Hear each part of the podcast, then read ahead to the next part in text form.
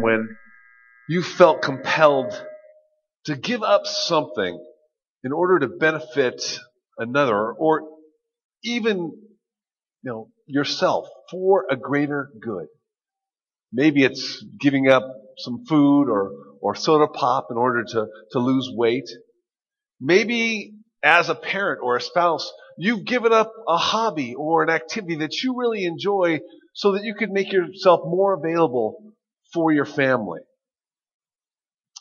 Maybe you're here at Berean Community Church and you're a Sunday school teacher. Maybe you're a children's church worker, an Awana worker, or a, a Little Lambs leader, a youth group leader. You've given up time, your Wednesday night or your Sunday morning, because you know that kids not only need to hear about Jesus, but they need to see Jesus in you as well. Perhaps you're someone who's making pretty good money but you've limited your lifestyle, not too lavish, in order that you might take that extra and contribute it to the kingdom of God. Or perhaps you're someone who has heard the call, feel compelled to live this comfortable American life and go to a place that needs to hear the good news about Jesus Christ, a place that doesn't have a witness or is even hostile to that witness. That's what we're going to be looking at today as we look at the Apostle Paul's inner compulsion to give up some of his own rights, if you will, in order that the gospel of Jesus Christ might go forward. And as we look at this, we might admire him. We might even be inspired by him. But at the end of the day, this is, this is where I want us to end up. I want us to be asking the question, how is it that the gospel of Jesus Christ, what he has done, how he's reached into my life, how has that changed me? And how does it change how I live? For Him and His kingdom. So we'll get there today. We're in 1 Corinthians and we'll be in chapter 9. So if you want to turn with me to, uh, got, not the gospel, the letter of 1 Corinthians, chapter 9, verses 1 through 18. We're just going to go through half of, of this chapter today. We'll get to the second half next week. But this is, again, Paul writing to the church in Corinth. He says, Am I not free? Am I not an apostle? Have I not seen Jesus our Lord? Are you not the result of my work in the Lord? Even though I may not be an apostle to others, surely I am to you, for you are the seal of my apostleship in the Lord. This is my defense to those who sit in judgment on me. Don't we have the right to food and drink? Don't we have the right to taking a believing wife along with us, as do other apostles and the Lord's brothers and Cephas? Or is it only I and Barnabas who must work for a living? Who serves as a soldier at his own expense? Who plants a vineyard and does not eat its grapes? Who tends a flock and does not drink of the milk?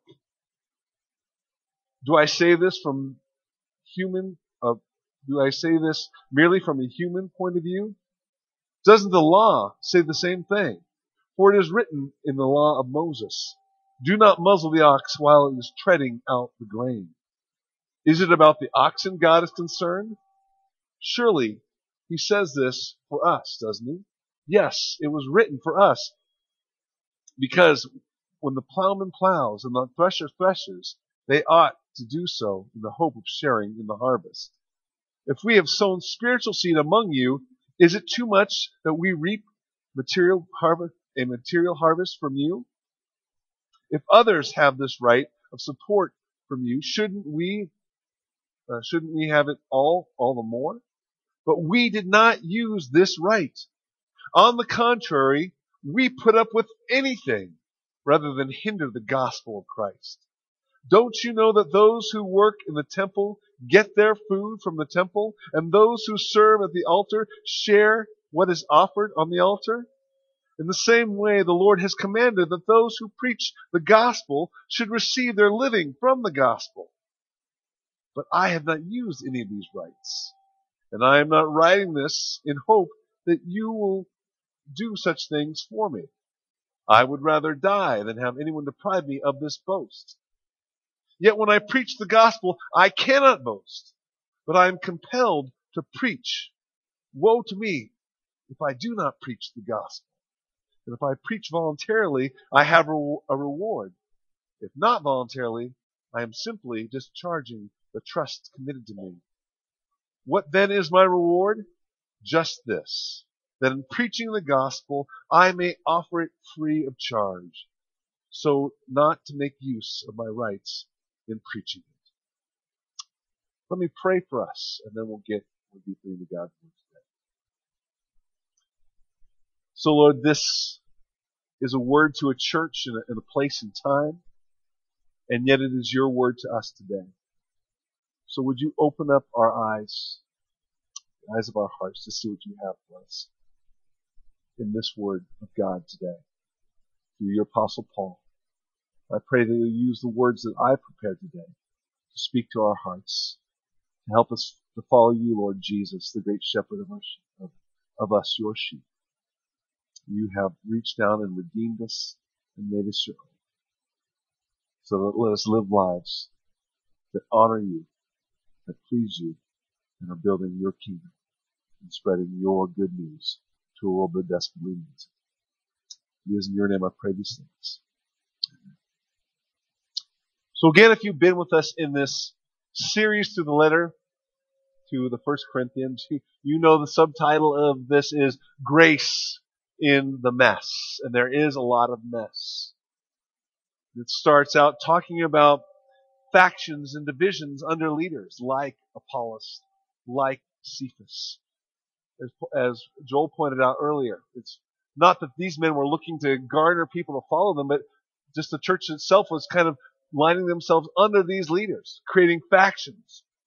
There were even some that were questioning Paul's apostleship. He was the one who planted the church there in Corinth. They were looking to human wisdom and personal pride. Paul has to address uh, also other issues of sexual sin, divorce. He even talks about singleness. And the last time we were in this letter, we were in chapter 8, talking about knowledge that hurts. In particular, we were talking about offering food to idols. And the knowledge that people have that these idols really weren't gods themselves. But believers were going into these temples and eating the meat that was offered to these idols, and it was hurting those who had come out of this pagan background. It was taking them back to the, life of idolatry that they had left. And in exercising this knowledge, this freedom, it was hurting the faith of other believers. And so Paul comes to this conclusion at the end of this chapter in verse 13. He says, Therefore, if what I eat causes my brother or sister to fall into sin, I will never eat meat again, so that I will not cause them to fall. So what's interesting as you are going through this letter is that, you know, it's not always this nice, neat, linear kind of thought to thought process. As you're reading Paul, you know, the Holy Spirit is involved, but God has not removed the human element you kind of have this stream of consciousness that kind of goes from one stream to another. And sometimes this is without warning. Sometimes like, well, how did we get here? It's, it's kind of like me coming home and my wife asking me how my day has been. You know, yeah, we did this. Well, that reminds me. Yeah, we, you know, I was with this person. That reminds me of my devotion. I was reading this one and Carrie's going, uh huh, uh huh, uh huh. And she's going, how do I track with that? It's not illogical, but it just takes a little bit of time. And so, as again, we've been talking about exercising right. It seems to be the gateway to Paul's defense of his own ministry. Again, there's questioning, questions about his apostleship. So Paul starts out with his apostolic claims. Again, in verses 1 and 2, he says, Am I not free? Am I not an apostle? Have I not seen Jesus our Lord? meaning resurrected. Are you not the result of my work in the Lord? And even though I may not be an apostle to others, surely I am to you, for you are the seal of my apostleship in the Lord. Paul kind of gives a bullet point of his apostolic credentials here in these, these two verses. He first says, Am I not free? I'm under no obligation to any human being here. Nobody. I'm a Roman citizen. I'm a Hebrew of Hebrews. No one owns me. I have no obligation to anybody. I'm free. But number two, am I not an apostle? And the word apostle means sent one. It means sent one. And that's how he introduces himself at the beginning of this letter. I'm an apostle of Christ Jesus by the will of God. And if you know the story of Paul, his name was originally Saul. He was an enemy of Christ, an enemy of the gospel. In fact, he was trying to inflict great harm on those who are following Christ. He was on his way to Damascus to arrest Christians and put them in jail. And Jesus reaches down into his life, literally knocks him off his horse with a blinding light and reveals himself. He says, Paul, Paul, why are you persecuting me? Who are you, Lord? It's me, Jesus. That must have been a very sinking feeling to feel like, oh no, I've been opposing the one who is the true Messiah himself. But God has his redemptive purposes. And as he sends a man named Ananias, Ananias doesn't want to have anything to do with this Saul guy. Jesus says to him, No, Ananias, he is my chosen instrument. Go, this man is my chosen instrument to proclaim my name to the Gentiles and, and their kings and to the people of Israel. And I will show him how much, listen to this, how much he must suffer for my name. Paul is taken and turned 180 degrees and becomes Jesus' chosen instrument. In fact, in that moment, in that vision, he sees the resurrected Jesus Christ. He had already ascended into heaven, but now he is an apostle. He is one more than one of those 500 witnesses that, that Paul will talk about in 1 Corinthians chapter 15 verse 6. And then he says, empirically, he says, are you not the result of my work in the Lord? You coming to faith is, is a result of my work as, as Jesus sent one. You're many, one of many churches. But it raised, you know, as people were raising the question of, of Paul's legitimacy in Corinth about his apostleship, it should also raise the, the legitimacy of their the legitimacy of their own faith. If Paul hadn't come, there probably would be no church in Corinth. And he says at the end of that, that verse 2, says, You're the seal of my apostleship in the Lord. Now, what were the questions about Paul's apostleship? Well, one of, one of which was, just the way he presented himself. He was really strong in his letters. In fact, they said in the second letter to the Corinthians, this is what the Corinthians are saying about him. His letters are weighty and forceful, but in person, he is unimpressive and his speaking amounts to nothing. Paul somehow was not a very impressive public speaker, I guess. Somehow he didn't have the, the gravitas or the, the personality that they were expecting and hoping for. And, could this guy really be the Lord's sent one, the Lord's apostle? But the other issue was this, and this may sound strange. It was his refusal to accept patronage or accept financial support. He wouldn't take money to continue the ministry there. And for some people, that was just so strange. It's kind of like, well, look, all these other teachers in town are taking money. If Paul were a real apostle, if he was re- really the real deal, why wouldn't he take our money? And so there's questions of, of why. Why wasn't he doing that? And here's, here's one other thing uh, before we go on. Perhaps we're even asking the question, is there an office of the apostle today, in today's church. The original apostles were the 12 disciples, right? It was, you know, Peter, James, John, and, and all, all the way down to Judas until Judas betrayed Jesus and hung himself. Ultimately, he is replaced by Matthias. But then that group seemed to expand. Expanded to even Jesus' earthly brothers who didn't believe in Jesus during his earthly ministry.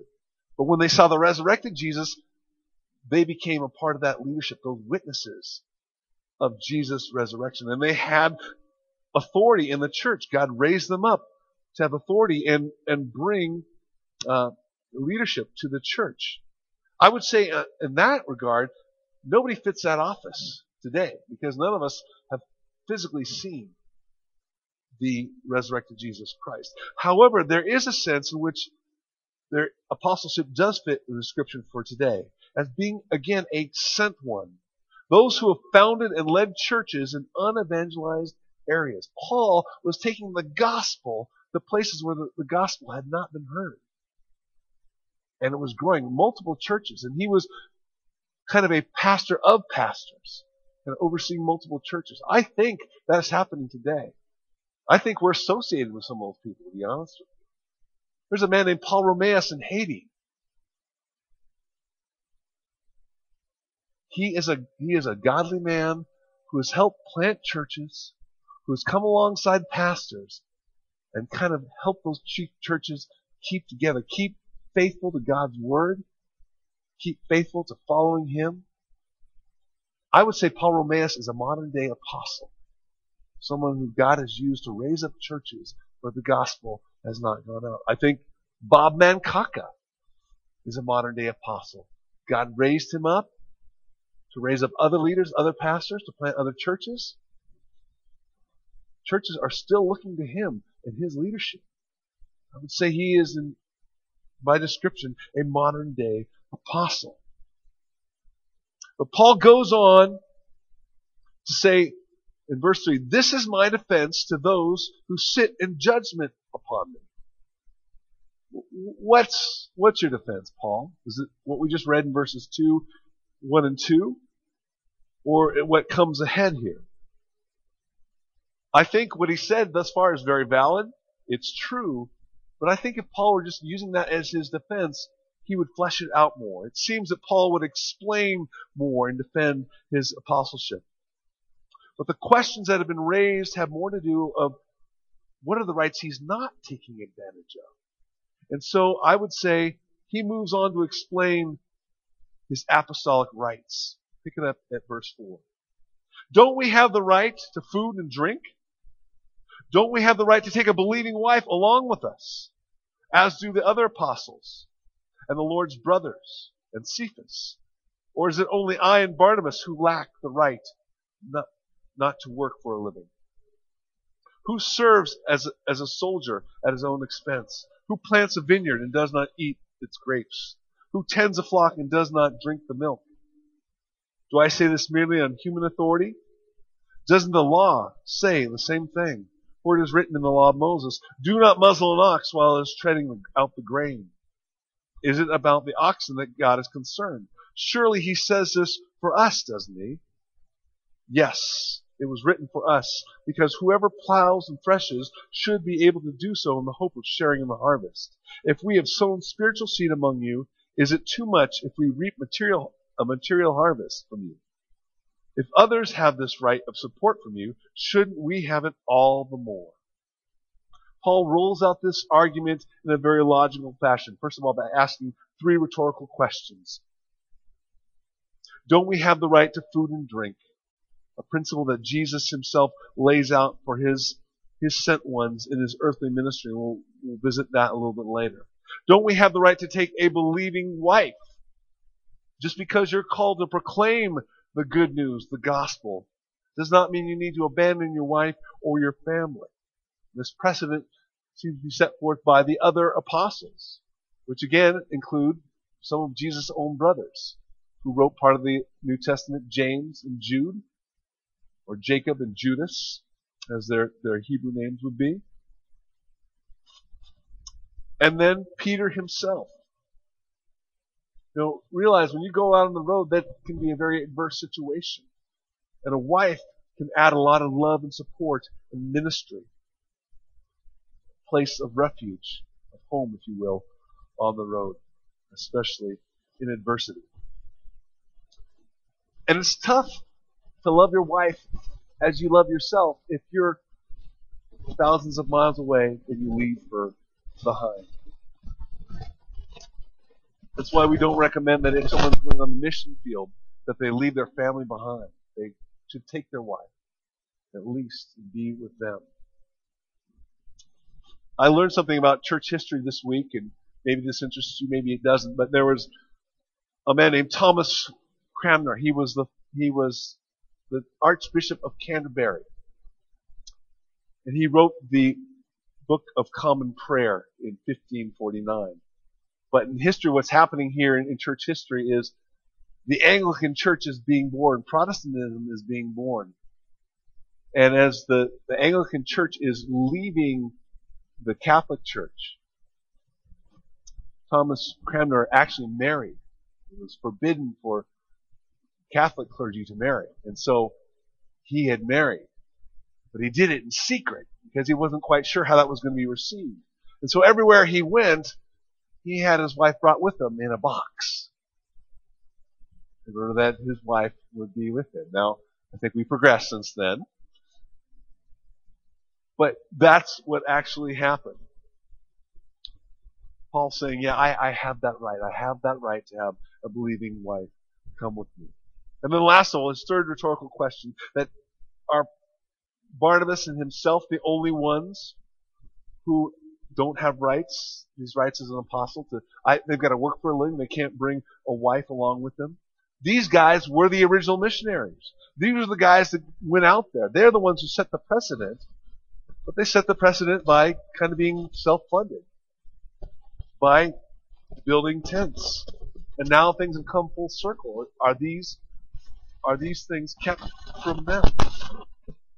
Paul goes on to give three examples from everyday life. Does a soldier, does he serve at his own expense? Does someone who's a vine keeper eat none of the grapes in that vineyard? Does someone who tends a flock drink none of that milk? He says, and I'm going beyond just earthly authority here. He appeals to the Old Testament law. In Deuteronomy chapter 5, 25 verse 4, it says, which says, do not muzzle the ox while it is treading the grain. He clarifies at the end of verse 9 and 10. It's not about the oxen that God is concerned. Surely he says this for us, doesn't he? Yes, it was written for us because whoever plows and threshes should be able to do so in hope of sharing the harvest. Paul, you calling me an ox man? Paul's understanding of the Old Testament scripture it is written in such a way that it applies to certain circumstances, even though it's not specific. So he goes on to say, you know, the same principle, not muzzling the ox, applies to someone who's plowing or threshing. I guess another example would be this, and this might be much more mundane than, than what you think, but you know, in in Exodus 23, verse 19, actually in two other places in the Old Testament. There's a command, a, a food command, not to boil a goat in its own mother's milk. Okay? So, I mean, the, the thought is, you know, you, you're trying to, I guess, have respect for life. But that applies to other animals too. Do you know there's no such thing as a kosher cheeseburger up there? I mean, it, here's the thing. We're not talking about a goat.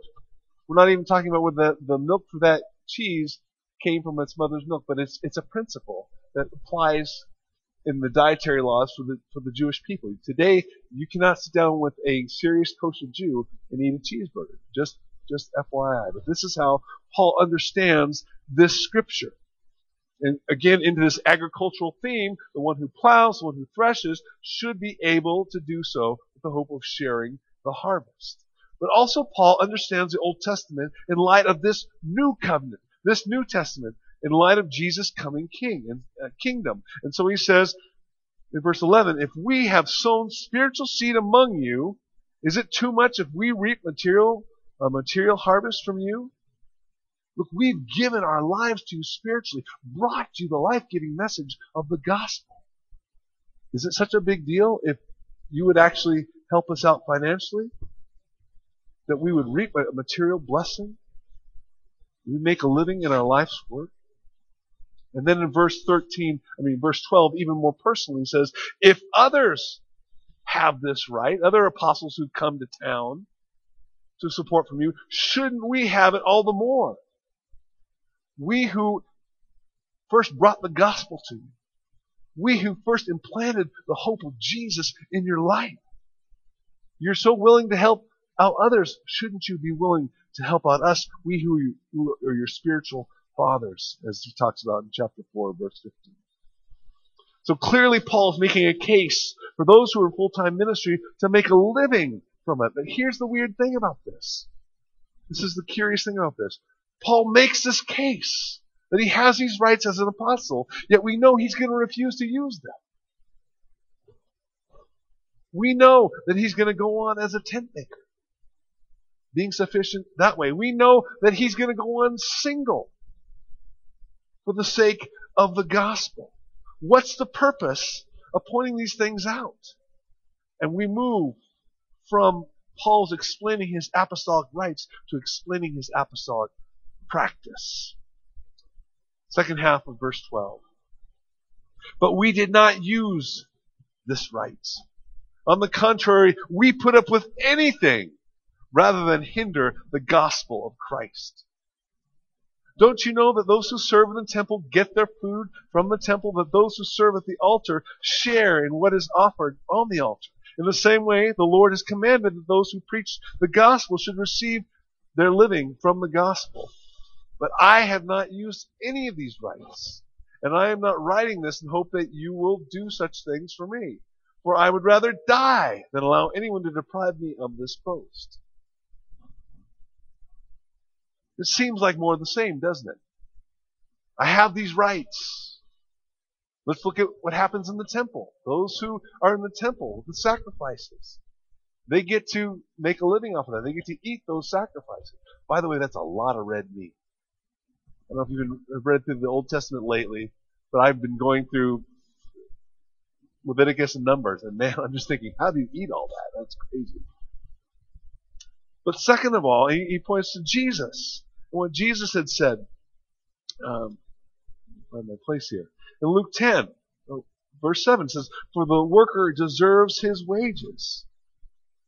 These are principles there, and Paul still says, though, I don't use these rights. Why? Again, back to verse 12. We put up with anything rather than hinder the gospel of Christ.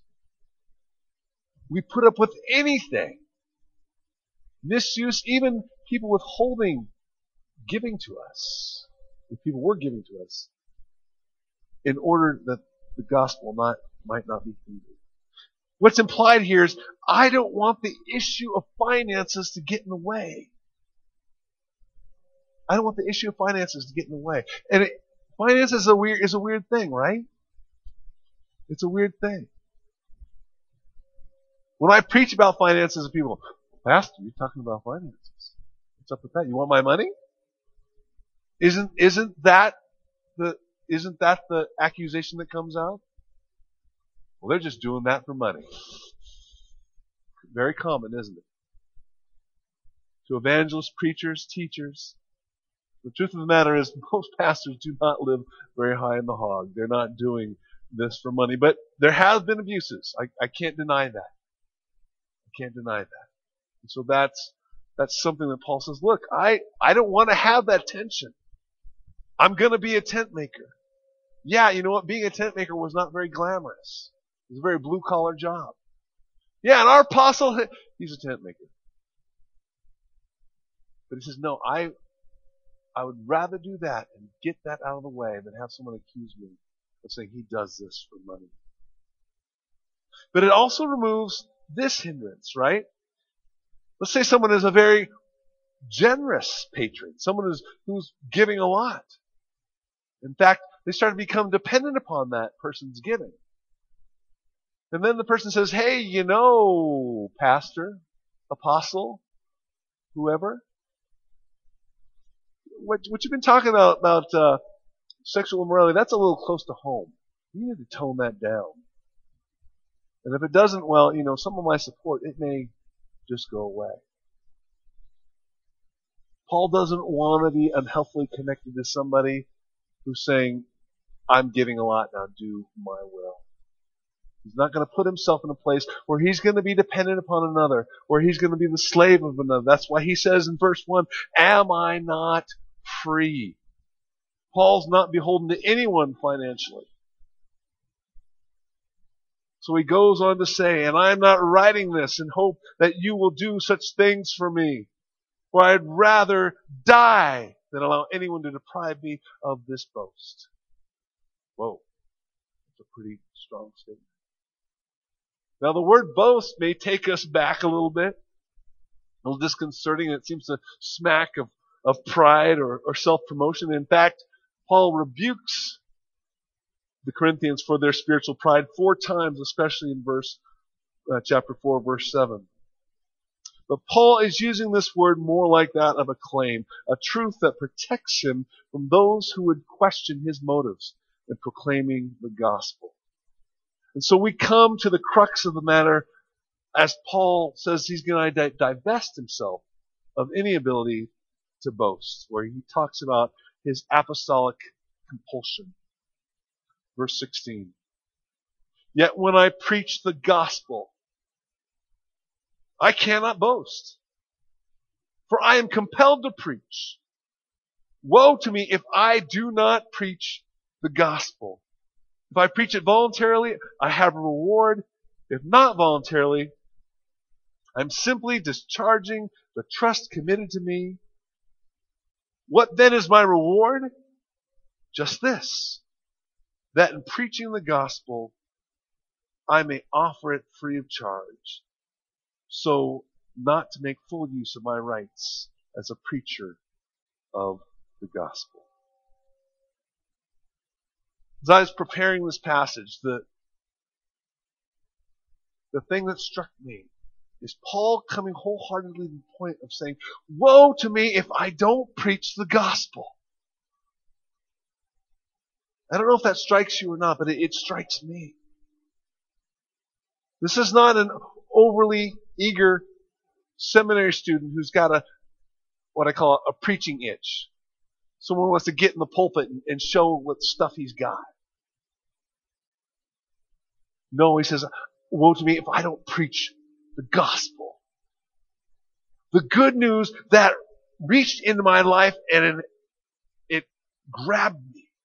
It changed my life. The gospel, folks, is not good advice. The gospel is not, hey, here's what you can do to live a fulfilled life. To make you healthy, wealthy, and wise. Here's the information now, go ahead and do it. No. The gospel is good news because we were paralyzed and stuck in our sin in a place where we could do nothing for ourselves. That God had to invade history himself. Come and live this life that we couldn't live.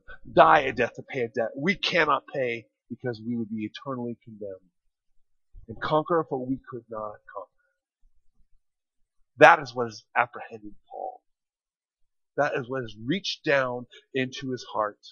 It's life changing, status mending, destiny shifting, eternity altering, identity imputing, giving us joy, hope, life, and the power of the living God invading our lives by his Holy Spirit. It has reached down into Paul's life and apprehended him. Has it reached down into our lives and apprehended us. See, that's what struck me. Do I say, woe to me if I don't preach the gospel? Now let me take a little pressure off, okay? Say, Pastor, you want me to preach? No. The verb there is actually just proclaim the good news. Woe to me if I don't evangelize. If I don't tell people the good news about Jesus Christ. That's what it actually says. See, Paul was so moved by what God had done in his life. How had reached down in his life, changed him. In fact, he says later on in this letter, he says, I am the least of the apostles. I do not even deserve to be called an apostle because I persecuted the church of God. But by the grace of God, I am what I am. And that grace in me was not without effect. He goes on to say, I worked harder than all of them. Not to boast of himself. And he says, yet it was Jesus in me. See, Paul is so captured by the gospel that it has apprehended him. And again, my question for us is, has it apprehended me? Has it apprehended you? Is it still amazing grace? Do we in our head and in our heart know that we are heading for hell if we don't have Him? That we are desperately in need of Him. Not less and less as I grow in Christ, but more and more. Because I come, I become more and more aware of my sinfulness. More and more aware of my need for Him. Is He capturing our hearts? Compelling us to tell others about Him? Maybe God is not calling us to go across the world, but maybe He's calling us to go across the street, across the hallway. I don't know. I'm struck by Paul saying, Woe to me if I do not preach the gospel. And again, in holding this up, I'm not condemning anyone. I'm just asking, is my heart, is your heart moving in that direction? Are there things that we are willing to give up? Rights that we're willing to give up in order that that good news would go forward? You we're heading toward the season of Easter. And we're not a church that um, participates in the, the discipline of Lent. That's a, a whole other thing, and I think it's a good thing. But let me say this. I just want to encourage you as we head toward Easter to be in God's Word, especially in the, in the narratives towards the, the crucifixion and the resurrection. Remembering what He has done to reach down, to save you, to save me. God gave up His only Son. He allows Him to take upon Himself the penalty that should have been mine, that should have been yours. He does it willingly. Jesus is forsaken, crying out, My God, my God, why have you forsaken me? In order that we would not be forsaken.